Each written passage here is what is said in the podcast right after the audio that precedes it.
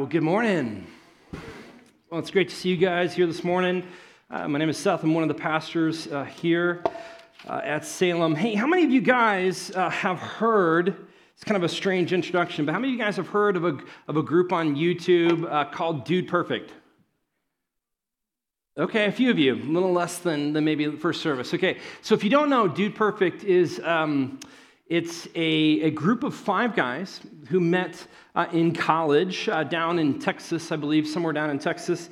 And uh, they were in the same, you know, um, like Bible study or something like that together. And so they started doing life and, you know, they enjoyed each other. And so they thought, let's move in together. So uh, there were five. I think four of them chose to move in together. One is a clean freak. He's like, no way, I'm out. Um, I know you guys.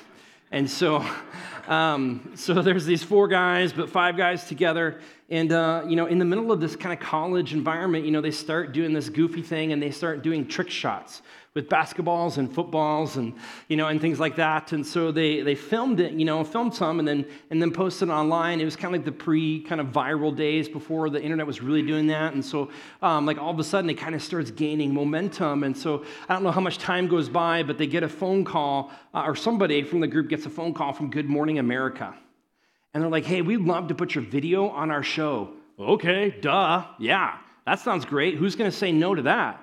You know, and so it goes on and it starts to build. And it goes and goes and goes. And, you know, they're kind of in this in between tension. You know, it's not enough to kind of make money. And, and so, you know, they're working nine to five. And eventually they get to this point where they say, you know, we're all in. And so the wives are like, yep, go for it, let's do it. And so, um, so these five guys, they commit to it, and, and it just starts to grow and boom. And it turns into this multi million dollar like, like franchise with branding and videos. And, and it's incredible. Guys, let me just tell you, it's wholesome, it's family friendly, and it is fun stuff. And so I, we watch it as like at home, like with Eden, like over like little lunch times or whatnot. Um, and uh, it's great, it's so good. So, um, minus the fact, and just hear this very clearly, okay, minus the fact that God has called me to be a senior pastor, I'm like, dream job.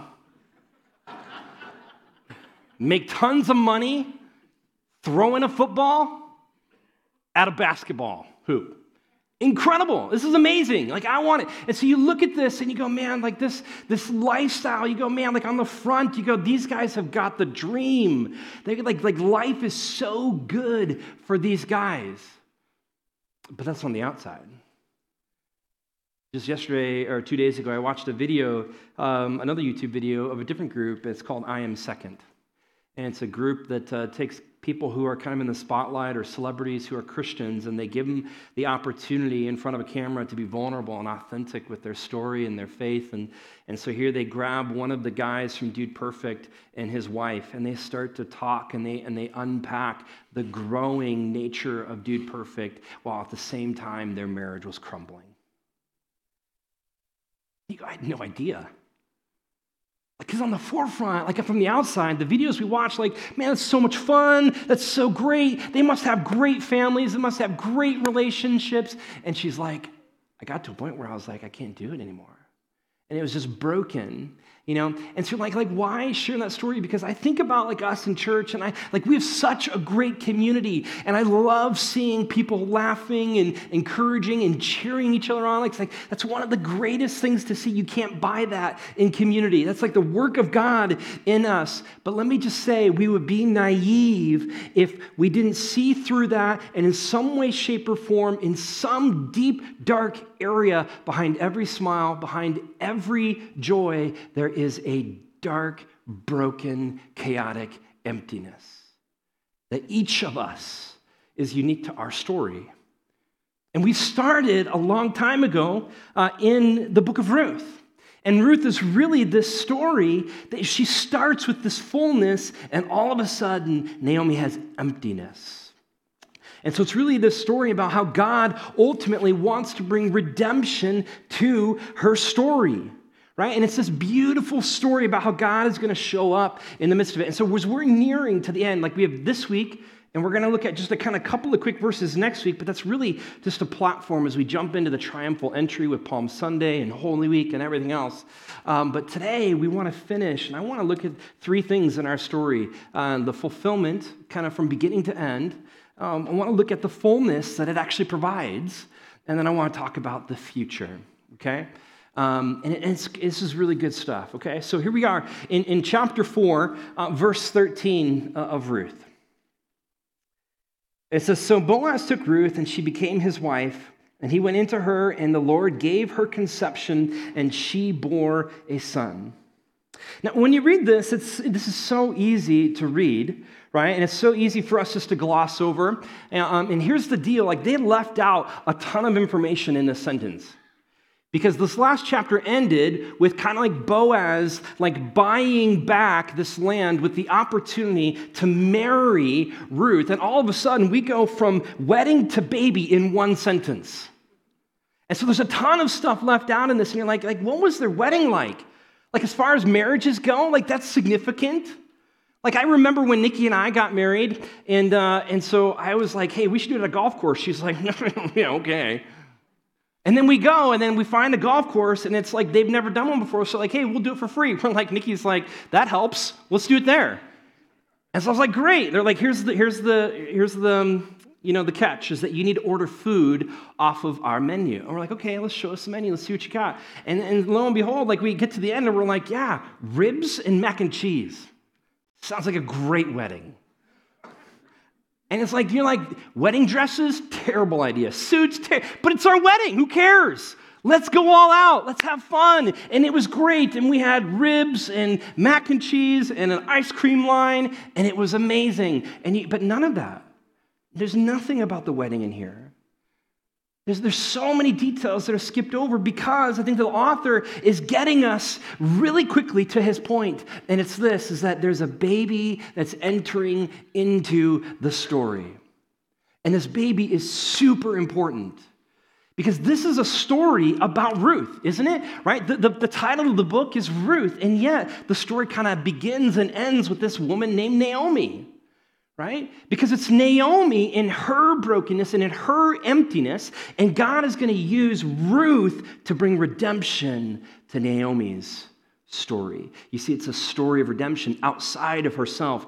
God is going to use Ruth to bring redemption into this story right? And if you remember, the story kind of starts with these kind of these two problems, right? There's, there's a food issue and there's a fertility issue. So in, in Israel, there's a drought, and so not, there's not enough food, and so the family goes to Moab. It's in Moab that their sons um, marry daughters, right? But then in time, her husband and then the two sons both pass away. And she's left not just with no food, then, as this thing over here, she's now left with no grandkids. And it's this common theme that starts at the beginning that needs this fulfillment to come to the end. And so you get this, this feeling or this sense is that without kids, guys, here's this is the big deal in their times. Is that without grandkids, her family line is at risk of ending. And that's a big deal. That's a big deal right? And so what he's doing is that, you know, he's helping us see, because remember the story that started with desperation and, and bitterness. And there's this hunger, right? This is where the story starts. But by the end of the story, not only is there food, there's also a baby that God is bringing redemption into the story. And I love that the women here acknowledge it. Look at verse 14. So there's this group of women, and they're hanging out, and here's what they say Then the women said to Naomi, Blessed be the Lord who has not left you this day without a redeemer, and may his name be renowned in Israel. Now, there's so much that's in this verse, but as you look at these those first two words of like this day, right? Okay, this day, he has not left you this day, right? So the author is talking about this timing piece, right? And it helps us to think because in life, how often do you and I think about today versus long ago? Or yesterday. And we begin this contrast, this comparison in our minds and in our hearts. We're like, okay, here's where we are today, but do you remember when? Do you remember way back in college when I didn't have to do work? That was awesome. Do you remember when, right? And we start to compare these things, right? And all of a sudden we get to this day. And so the author is bringing it full circle. Now, the reality is, and we'll talk about this later, is that life is never going to look the same for Naomi. It's never going to look the same. It can't look the same because she has lost people that she deeply loves. And yet, what we're finding is that God is going to bring fulfillment and God wants to bring fullness back into the story. Because, I, guys, check this out. Like, like, note how much, like, how many times in this story has it kept coming back to the theme of redemption? You see it right in this verse, right? There's a redeemer, there's this redemption piece. And who's at the center of this redemption? Is it Boaz? Is it Ruth? No, it's, it's all caps, the Lord, which means that's his personal name. It's Yahweh, right? The women, they say, Blessed be the Lord.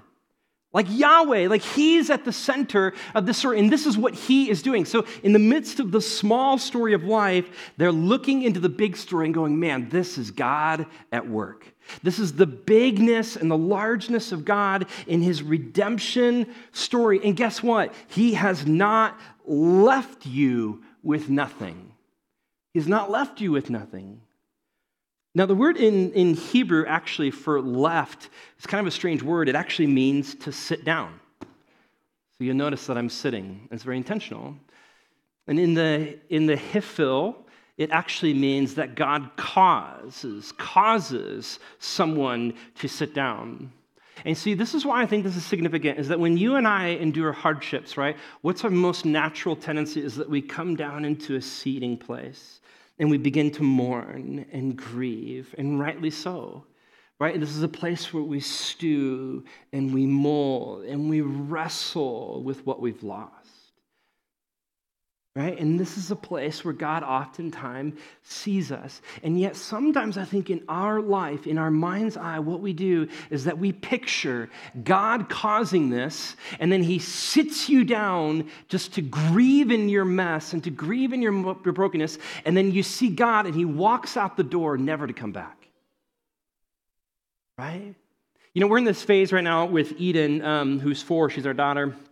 And, uh, and, you know, and so if Nikki's like, hey, Seth, I need to run to the grocery store, um, could you give me 30 minutes and you watch Eden? I'm like, absolutely. Uh, Uno Jr. is a lifesaver right now. It goes really quick for her, really slow for me, okay? So half an hour, right? And so we're playing this game or whatever, but in this game, in the midst of it, Eden will oftentimes say, she'll be like, when's mama coming home? I'm like, oh, it's just a short trip, like 30 minutes. And she's like, mama's gonna be gone forever?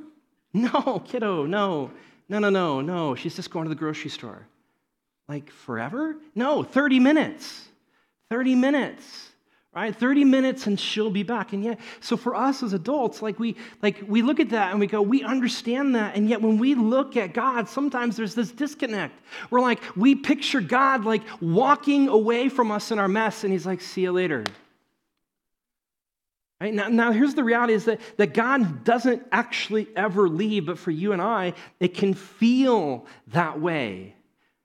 And it says, though, but here's, here's the positive, is that it's got a negative in, the, in, this, in this sentence. It says, He does not, He has not left you. He has not forgotten you. It's like not like God is this, this absent-minded God who like went to the grocery store and then 15 years later was like, I left Seth at home. You know, like that's not who God is. And so here's what's so neat about this story is that because it's a knot, he doesn't leave you in this place. Like there's a place and a time where we get to do this, but guess what? It's not permanent. Because he invites us back into the story as he is redeeming the story. And here he says, I haven't left you alone. Here's what I've left you I've actually left you a redeemer. Because at the center of redemption is a redeemer. But in the text, here's what's super fascinating is that there's this shift in characters. Because when we think about the Redeemer, we tend to think about Yahweh or Boaz. Guess what? It's not Ruth. It's not Boaz. It's not even God who's the Redeemer in this sentence. It's the baby. The baby is the one who is actually the Redeemer in this next phase of the story. And so this baby then is this, this living, breathing example with, you know, like all of those little, those voices is this living, breathing symbol that God looked at Naomi and said, I have not forgotten you. I have not forgotten you. And yet, though, this baby is actually more than that because this baby is going to have an active role in the personal redemption of Naomi's story. Look at verse 15. It says, He, he's talking about the baby here, the baby, or he, shall be to you a restorer of life. A restorer, like, what does that mean? The, the word restorer, actually in Hebrew, is actually the word shuv, which means to turn. So it's like God has seen this story, right? And it's unfolding, and now he's causing a turn. And then it implies that there is a return, and it's going back to a fullness, a time when there was fullness. Now, life will never look the same again, but God says, I want to bring fullness into your story. I'm going to use this baby as a way to restore your life. But not only that, he says that this baby will be a nourisher of your old age. Right? That just means like this is weird because this is the irony because this can't work, right? But it says that the baby will actually sustain and provide the necessities for Naomi. You're like, what? How's a baby going to do that? Spoiler alert, we're pointing to Jesus. It's, it's like it's impossible to not see the Jesus ties in this story. And guess what? And it comes up and it finishes with this line, you know, as, as these women are, are validating and encouraging Naomi, they say, Guess what? We know that you could have had seven sons, but you had it in Ruth. Why? Because she loves you. She loves you so much, Naomi. Don't you see how much Ruth has loved you through this process. So if we go back to this idea, like, like let's note how much this in this entire story from beginning to end like how often we see this theme of redemption keep coming back. Because redemption is this idea of buying back right? And so it's like god looks into the chaos and the brokenness of the world. He says i'm not okay with this so i i integrate myself, I pull myself in the story, and I'm buying back people and circumstances and stories for his big picture story, right? And so here's the deal as you think through this is the story of Ruth, this is kind of as it goes, right? Let's imagine that this is Naomi at the beginning of the story, right? she leaves and goes to Moab. And as she does, her sons then get married. And so she feels more and more full. But then in a moment, she loses her husband. And then in another moment, after a while, she loses her sons. And this is how she feels. This is how she describes herself. She went away full and she came back empty, right? That's her, that's her perspective. And so when we think about the story uh, of Ruth and how God uses Ruth in Naomi's life, it's like oh, time and time again, maybe it's a short time here, a short time there, and over time, God is doing is that He's bringing fullness back into Naomi's life right? And that's where we get to this baby. Like all of a sudden, we get to this point, and it's in fact so full that she can actually overflow. And you're like, is that even possible? Like, I, I started empty. Is this even a feasible thing? And guys, here's what I want you to, to realize is that, is that life is never going to look the same as it did before. Because the water in this cup is different than the water that it was before. But God's desire for you is that you would still be full, that He would be the redeemer of your story. Do I know how He's going to do that? No clue. Do you know how He's going to do that? No clue.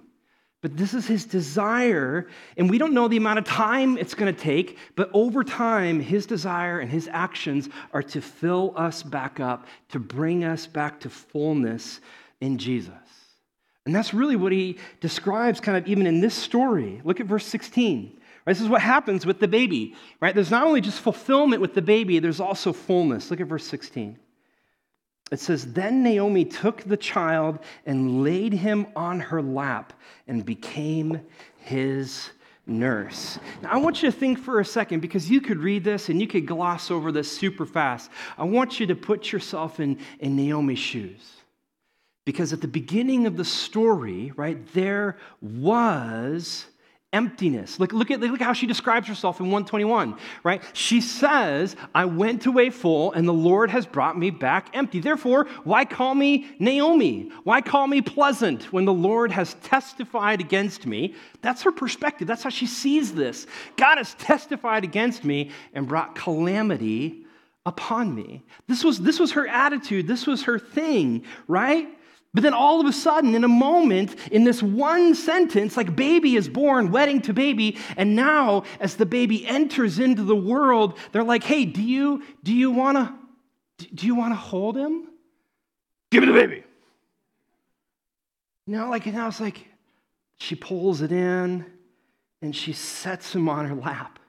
And begin to think about the tears of joy that are probably coming down her face right? It's just this tears of happiness, like what she thought. And, and it's like she wraps him in this hug. I don't know what new baby smell like was back then, but I'm guessing there's something, right? And so you got new baby smell and you got those little nose wrinkles when they do that as a baby, or those teeny tiny little fingers that are slowly moving with eyes shut, and those cute little teeny tiny toes like, can you imagine? Like her sensation in this moment, what her, what her attitude is, and how the life that she once had is now beginning to shift. Some of you guys might be new, um, and you, you might know or may not know that my wife and I you know, can understand this story very well. For many years, we struggled with infertility. And so it was really hard for us as we were wrestling through this. And I remember this one moment going, okay, God, this seems like an impossibility. So what are you going to do? And He led us, thankfully, to adoption. And this was Eden on day three when we got her. Like we went in to go get go get her. We had to, we were living in Charlotte at the time. We had to drive up to Raleigh and like I'm used to like going to Taco Bell and buying a burrito, but you go here and they're like, here's a baby and you're like, is this how this works? Run before they change their mind, you know? You know, like it's like it was like it's this moment. They're like, do you want to hold her? And I'm like, give me the baby. you know, like no, like you pull her in, and all of a sudden you went from no baby to baby. And it's a very different story, but let me just tell you, like, gosh, like this was taken, I think, when we stopped Actually, it was probably Nikki taking a picture on the drive, probably unsafely. But you know, we did stop halfway through to feed her and change her. And I just remember going, man, life has taken such a turn. It's so different. What I thought was empty, God was now bringing fullness into the story. And I love that in, you know, in this moment, you know, the women, you know, they don't name the baby. Obviously, probably Ruth and Boaz named the baby. Uh, but the women here, you know, they affirm it and they say, you know, his name is Obed. A son has been born to Naomi, and they named him Obed. We know that in the, in the Hebrew, names have meaning. Names have had meaning in this story so far, right? Do you know what Obed means? It means servant of God.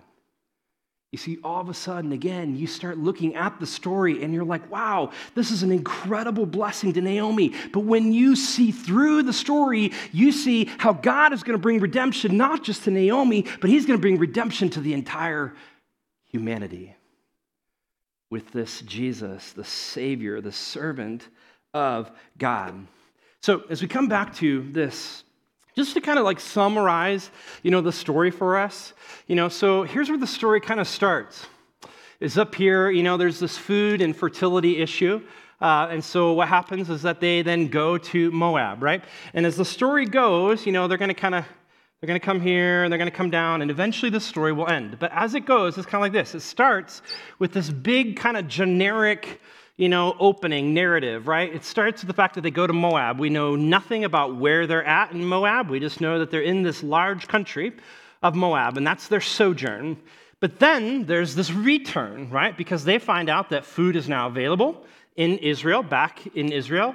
And so there's this at least partial fulfillment uh, um, of, of that food narrative. And so they head back uh, to, or they return back to Bethlehem.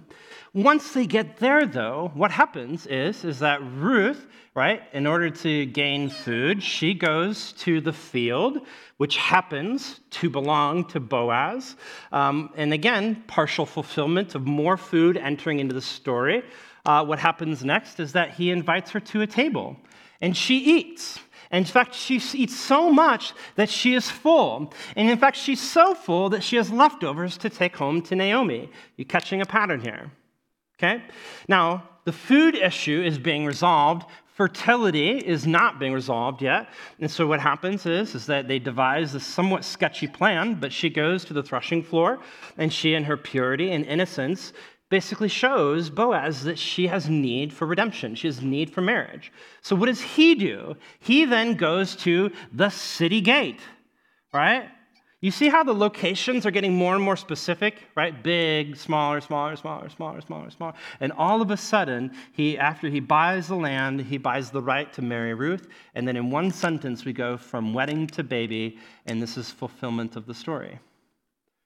And what's interesting in this is that, you know, like for us, like our stories might be different, but you just think about how much waiting there is in these stories. Like we don't know like how and when God is working to fulfill those types of things, but God is working, right? And for us though, what's hard is not just the waiting. It's not just the waiting that's hard for us. What's also hard is that when we get on this, it's going to feel sometimes it can feel like a slide. And it's like you start to slide, and sometimes it's faster, sometimes it's slower, but you feel out of control. It's like you're falling in this direction, and you wonder, where in the world is this going to end up, and how am I going to land? Right? Here's the beauty of the story, because this is really the small story, isn't it? This is from our perspective. The big story is that God is constantly undergirding this story in love. And he is rising to the occasion and he meets her. And in this story, these God moments, he's showing up and he is providing for her. And this is the way that God works. And we don't always see it, we don't always feel it, but over time, all of a sudden, things can become really clear, can't they? This is why, this is where we're at. And this is what's so great about this is that when you look at this, what does this actually remind you of? It's a greater than symbol. So here's what I want to tell you. Here's what I want you to, you know, kind of this big idea that maybe you can be wrestling with is this is that God's redemption is actually greater than your struggle. God's redemption, there should be a slide, hopefully. God's redemption is greater than your struggle. And so for each of us, so we wonder, like, how and when, God, are you actually going to do this. And so, for each and every one of us, there is a future component. So, not just is there fulfillment, and not just does God want fullness, but there's a future component. Like, we don't know how God is going to continue to work out his story. And how this story ends is, is that they name him Obed, but guess what? Obed is the father of Jesse, and Jesse is the father of who? David. Who's David? David is the king that every other king for the rest of history will be compared to. On a personal note, he is the man who God describes being after his own heart. He's also the king who would expand the kingdom and bring military peace to his people. That's David. Here's the trick, though. Here's the trick.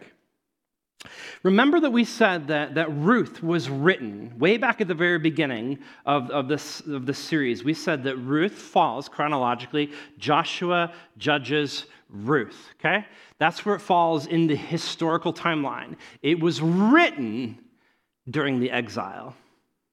So, years and years and years later, after, after Assyria and Babylon come in and take all of the people out. So, if that's the case, if that's when Ruth is written, why would you write this story at that point and end it with King David, who is a king from long ago?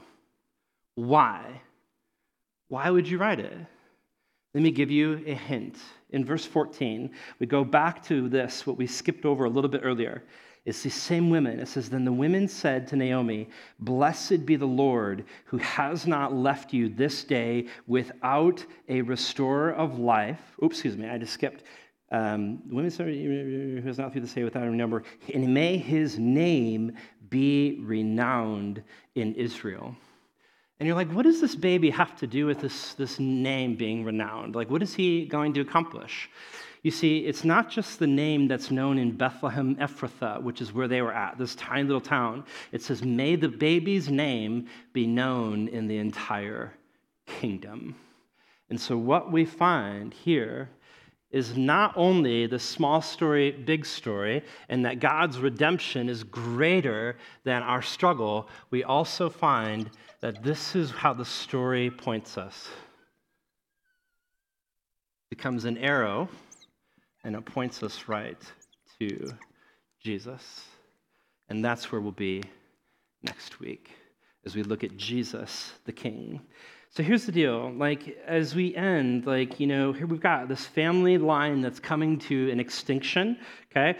At the same time, that's a small story. At the same time, there's this big story that the whole kingdom has need for a king. And at the center of both the small story and the big story is God. And that's how he's weaving these stories together, pointing them ultimately towards Jesus. Now, I don't know what your story is and how God will bring redemption to your story wherever you're at. I don't know that outside of heaven. I do know that. But right now, I don't know that. I don't know the timing of that. Here's what I do know as I know that Jesus can be a restorer of life and a nourisher of your old age. That not only is Jesus a fulfillment in your life, he also wants to bring you fullness. And it's when we think about Ephesians, this prayer, right, where we look at God and it says that he is able to do far more than we can ever ask or imagine. I want to end with, with this. Um, and it's back all the way back in, in chapter 1, verse 16. Because this is where the story started, right? The story could have turned out very differently, except here's how it started is that Ruth, in this, this tension between do I leave or do I stay with Naomi, Ruth says, Do not urge me to leave you or to return from following you. Your people shall be my people, and your God, my God. You see, this is not just a story of regeneration, it's not just a story of conversion, this is also a statement of commitment. And so I want to ask you in your life, in your walk with Jesus at the end of this, in the midst of wherever you're at in your story, is this the role that God plays? Is God your God in the midst of everything in your life, day in and day out? Is He at the center of your story? Because when He is in the midst of that, what we'll find is that God's redemption is greater than your struggle. Okay? Uh, I want to invite um, Sarah. Um, many of you guys know Sarah. She's going to come up and just share a little bit about her story uh, and what's been going on with her uh, in this last year. Sarah is our um, director of children's ministry. And uh, to say the least, you know, this last year has been pretty chaotic and, and hard and difficult for her. But um, we started the series and found that, gosh, there was, there was a lot that God was doing in this story and a lot that God was doing in your story that kind of aligned. And so, um, Sarah, you, she's been gracious enough to say, hey, I'd, I'd love to share. So, could you just share with us a little bit about this last year?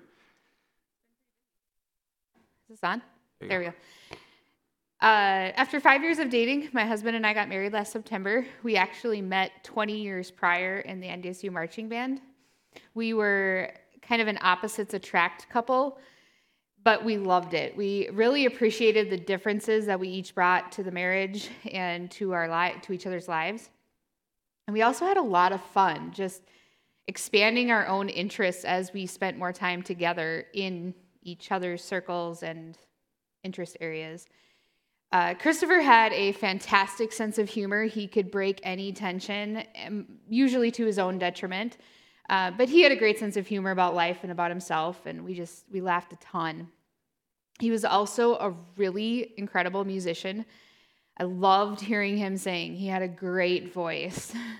Ironically, though, he never sang to me until our wedding. He surprised me on our wedding and sang our entire first dance song to me while we were dancing. which was really special. So that's our relationship in a nutshell. Uh, November 16th kind of just started off like any other day. I got up, went for a run, came home. We had coffee on the couch. And then he headed out for a morning gig uh, that he had and texted me later in the day and said he wasn't going to make it home because work got busy. Okay, we'll see you tonight after church. About 6:15, we had parents and kids showing up for activities and I got a phone call that Christopher was missing, which is very unusual. After a quick frantic search at some likely locations of where he might be, uh, he was found slumped over in his car. And that night at the hospital, I learned that my husband had had a massive stroke and there was no chance of survival. So I was looking at, in less than a year, I was going from girlfriend to fiance to wife and now widow. That's my year. it's a lot. it's so much, yeah, so much. And it's just, every turn there's there's opportunity for more hurt and deeper grief and and all that stuff. And, and you you know you're so courageous in sharing this story but i've also seen a lot of courage and confidence from you in, in the midst of this. Like what god has been doing in your heart has been pretty significant. So uh, even just being the willingness to, to share from up here. Um, so as you think about ruth you know what are some of the connections you see between you know ruth's story and your story so in Ruth's story, we see a lot of decisions and coincidences that all kind of had to line up and had something else happened, a different decision been made, we don't know how that may have changed the story. And I look at, I can see, actually, my honeymoon is a great example of some coincidences that lined up, pointing to something I think probably much bigger. So, my sister and I went on our honeymoon that Christopher and I had planned. And on our way back to San Antonio, we spent the night in Austin. And the next morning, I coincidentally remembered that a friend of mine had mentioned we go check out this recreational area kind of in the middle of nowhere. Okay, we decide to wing it for the day. So we go hiking and we coincidentally meet this couple who is also there hiking and they say, "Hey, you should go 10 more miles down the road out of your way to this little town of Wimberley." Why not? We go to Wimberley. And coincidentally, we wander into one specific store and I see some art in the back of the store. And I go back and I'm looking at it. And then I notice that this artist has actually written a book on grief. So I buy the book and I read half of it on my flight home. And then I look up her ministry Facebook page and start following it. Coincidentally, two days later, I see a post that she makes about dropping off some new artwork in the store in Wimberley. And I, I don't normally comment on public pages, it's just not my thing. But I coincidentally felt compelled to encourage her and say, "Hey, I really appreciated your grief book. It was it was very meaningful to me." And she replies and she says, "Oh, where are you from?" And I respond and that's that's sort of it, right? Well, Two weeks later, I wake up to a message on my phone from some random person, and uh, she says that she coincidentally had seen my Facebook post that I was in Fargo, and this was her art mentor in Texas. And she, this gal who messaged me, lives in Bismarck. Well, when she looked me up, she saw that we I'm actually friends with a couple of her pastors. Interesting. So she says, Oh, you know, Sarah's coming up from Texas. I'd love to get you two together. I'm like, Okay, you know, maybe we'll see. And she says, Well, tell me your story. And so I explain the story, and I'm, I say, The unique thing about us is that we were only married for 80 days before he died. And she, no response. Couple hours go by, and she replies, and she says, I'm sorry, I just had to pull myself together. Uh, she says, You know, on November 20th, my pastor coincidentally asked his congregation to be praying for his friend who had just lost her husband of 80 days. Didn't give a name, didn't give any context. So this gal had coincidentally been thinking of me almost every day between November 20th and January 22nd and praying for me. So many coincidences, right? it's, it's, it's pretty wild, actually. So now we've gone from Fargo to Texas, and now we're back up to Bismarck. Yeah, and you, you've uh, obviously, I think you've been emphasizing that word coincidences. So, um, what, what have you been learning now as a result of even just the story of Ruth in, in your life? That they're not coincidences. Last week you spoke on Kavanaugh moments, and if you missed it, these Kavanaugh moments is this idea of we have an active participation on God's storyline in our faithfulness. And when the Holy Spirit intercedes, that cross point is a Kavanaugh moment. And these are Kavanaugh moments in Ruth's story. I have had many Kavanaugh moments in this story, specifically in the hospital. Uh, in the four days between Christopher's stroke and his death, I had countless conversations with nurses, doctors, transplant organization staff, and friends and family. And they would ask me a very simple, routine question of how are you doing? And it usually comes back with a simple, routine answer. But I, for whatever reason, just didn't want to give a simple, routine answer. So I said, I don't grieve without hope. This is awful. This is gut wrenching. I hate everything that is happening to me right now.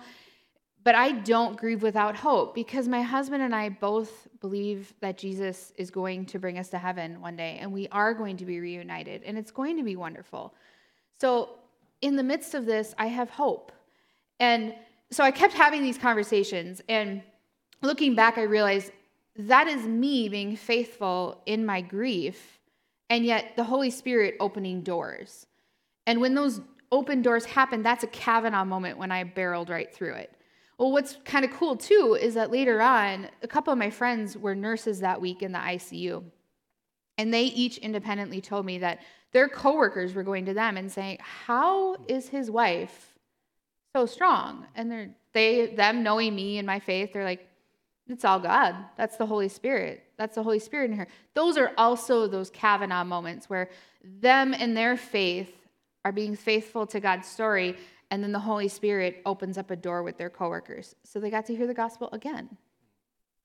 That's so neat. You know, you've experienced loss uh, in, in a way that many of us here have not.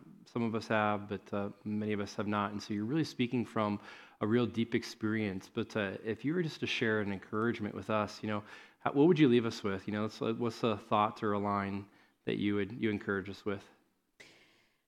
Uh, well, there's a lot of points. Ruth's story is a little story. Mine is a little story. You have a story. And yet we're all part of a big story. And we're all pointing, hopefully, to Jesus. we should be. And it is in our faithfulness, in our daily walks, that these coincidences and these moments can be the springboard for something extraordinary for the gospel's sake if we remain faithful to Christ and just remember who we belong to. Mm. Gosh, thanks, Sarah. Thanks for being vulnerable and authentic and sharing with us. Would you guys join me in prayer as we wrap up? Father, this morning as we finish, we're just reminded of your steadfast love, your, your hesed love, your unending and unswavering, um, um, unwavering mercy. And I think about Sarah's story, I think about Ruth's story. Uh, Lord, I pray that this morning, in the midst of whatever chaos and emptiness that we may feel, uh, that you would show up and that you would remind us that you are actively redeeming our story, uh, not just for heaven, but also for here. Uh, and Lord, I, so I pray that you would bring fullness to our lives, bring fullness to our stories, redeem our stories, but would you also use us to platform the gospel to bring redemption to other people's stories as well? Lord, we love you. and name we pray. Amen.